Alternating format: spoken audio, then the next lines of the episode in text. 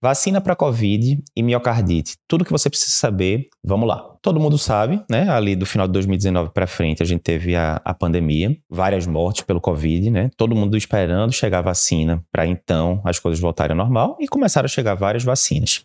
Com as vacinas sendo aplicadas em milhões e milhões de pessoas, é natural que surjam, né? Alguns efeitos, é, efeitos colaterais, reações adversas da vacina, como né, qualquer outra medicação principalmente na hora que você está usando em milhões, bilhões de pessoas. Uma das reações que está sendo mais descrita é justamente a miocardite induzida por alguns tipos específicos de vacina para o Covid. E aí começa aquela confusão, né? principalmente em crianças, adolescentes. Ah, não vou vacinar meu filho não porque tem risco uh, do adolescente, da criança ter miocardite pela vacina. Né? E aí a gente tem que resumir. A gente tem que fazer aqui, colocar as coisas às claras para todo mundo, né, tanto a, a, equipe de saúde, né, profissionais de saúde, quanto a população em geral, ter noção do que, é que a gente está falando, riscos, benefícios e assim por diante. Então, ó, vamos lá. A gente está falando, então, miocardite após vacinação para a Covid, tem vários pontos relevantes para a gente abordar aqui. Primeira coisa, existe casos de miocardite induzido por vacina? Existem. Primeiro ponto. É para qualquer vacina. Ah, Eduardo, eu tomei Coronavac, por exemplo. Tem risco de miocardite? Não está descrito na literatura. Os riscos ali de miocardite por vacinas são para as vacinas que, é, que contêm RNA mensageiro, né? Que são basicamente dois tipos, né? A vacina da Pfizer e a vacina da Moderna. São esses dois tipos. Então, ah, Eduardo, é, meu paciente tomou ali Coronavac. Tá... Não, não está relatado o caso de miocardite claramente relacionado pela vacina. O problema são com essas duas vacinas aqui que possuem né, RNA mensageiro na sua composição. A vacina, né, a miocardite por vacina, ela tem alguns aspectos que a gente tem que destacar, né? Tem algumas situações em que elas são, é, em que a miocardite é mais comum. Então, primeiro, ela é mais comum após a segunda dose da vacina. Depois da primeira dose, realmente não é comum. É bem mais comum depois da segunda. A idade mais acometida é entre 12 e 24 anos, né? Algumas séries dizem entre 12 e 29, né? Mas pacientes jovens, né? Adolescentes barra adultos jovens. É bem mais comum no sexo masculino. Em algumas séries coloca até 90% dos casos, praticamente, são de homens, né? Então é bem mais comum em sexo masculino.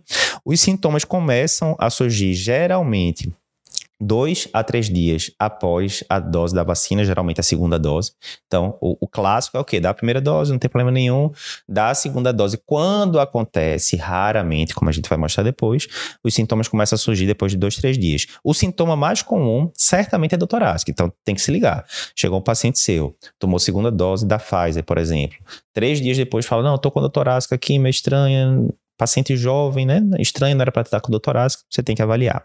A alteração mais comum no eletrocardiograma qual é? Supra de ST. Né, tem que ficar ligado. E o curso clínico geralmente é benigno. Isso é muito importante. Tem várias séries, né, com ou dezenas, ou é, um pouco mais de 100 casos, né, é, de miocardite, e a enorme maioria dos casos é com evolução benigna, não evolui com miocardite fulminante, por exemplo, precisando de droga vasativa, internação em UTI, né, coisas do tipo. Né? Então, a maioria dos casos são benignos. Né?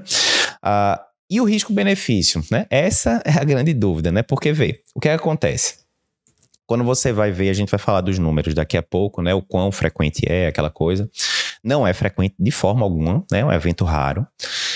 Mas, se você fala, olha, a população que é mais acometida é justamente essa população jovem, de 12 a 29 anos. Acomete muito mais homem né, do que mulher. Então, a dúvida principal é justamente essa. Se eu estou com um paciente na minha frente, homem, entre 12 e 29 anos, vale a pena eu vacinar para a Covid, né, usando essas vacinas, ou é melhor correr o risco do próprio Covid? Né? Essa é uma pergunta extremamente relevante. E nesse statement que a gente está comentando aqui do American College of Cardiology, né, a Associação Americana de Cardiologia, eles colocam dados né, bem claros, que é o seguinte: na hora que você vai avaliar risco-benefício, é isso. O risco é maior entre homens, né, entre 12 e 29 anos. E aí eles fizeram a estatística. Nesse grupo, especificamente, homens de 12 a 29 anos, né? Ou população em geral, de 12 a 29 anos, na verdade para cada um milhão de vacinados, o que é que poderia acontecer de bom e de ruim, né? O risco e o benefício. Vamos começar pelo risco logo, né?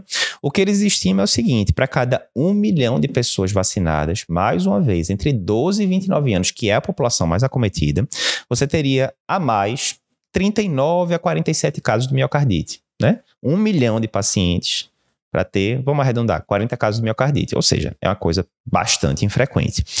Do outro lado, qual o benefício que a gente vai ter? O benefício é muito grande, ó. Você teria 560 internações a menos a menos, 138 internações hospitalares, 138 internações a menos em UTI, ou seja, obviamente se o paciente foi para UTI é porque estava grave, então você preveniu 138 casos graves e você previne seis mortes.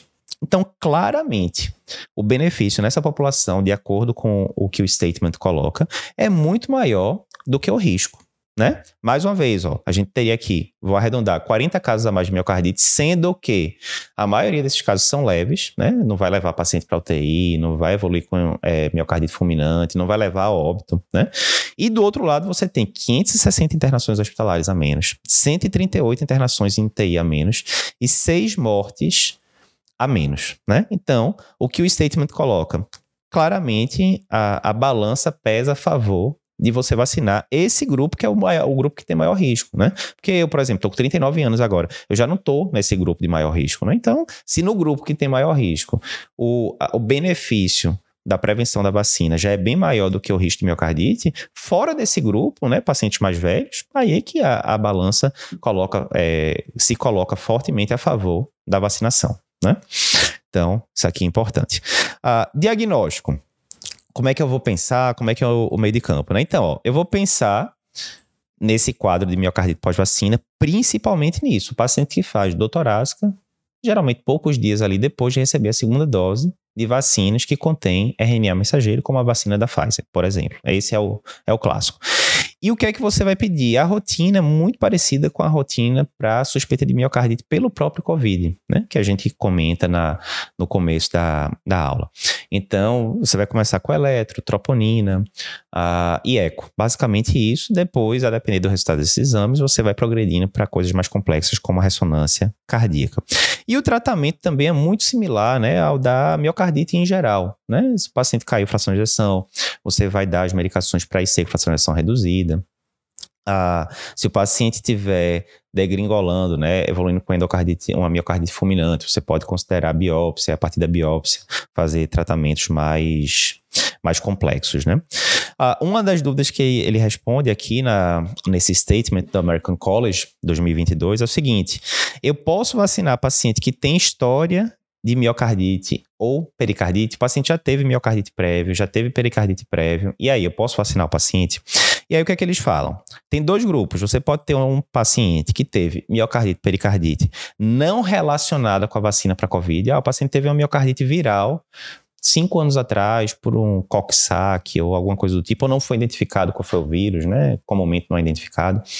Uh, mas, ok, foi uma, foi uma miocardite que não tinha nada a ver com Covid, não tinha nada a ver com vacina para Covid e tal. O que é que você faz? O statement fala: olha, nesse caso, não tem muita dúvida, o, o CDC, né? O Centers for Disease Control lá dos Estados Unidos diz que é para vacinar e ponto final. Já se a miocardite ou a pericardite foi relacionada com vacina para Covid, exemplo, o paciente tomou a primeira dose da vacina da Pfizer e teve uma miocardite ali dois, três dias depois, você acha que sim, foi causada pela vacina. O que se fala nesse caso, pelo statement, é ó, melhor não dar uma segunda dose ou doses adicionais, né? Vai que tem uma terceira, quarta dose aí para frente, enfim. Melhor não dar doses adicionais da vacina para o Covid.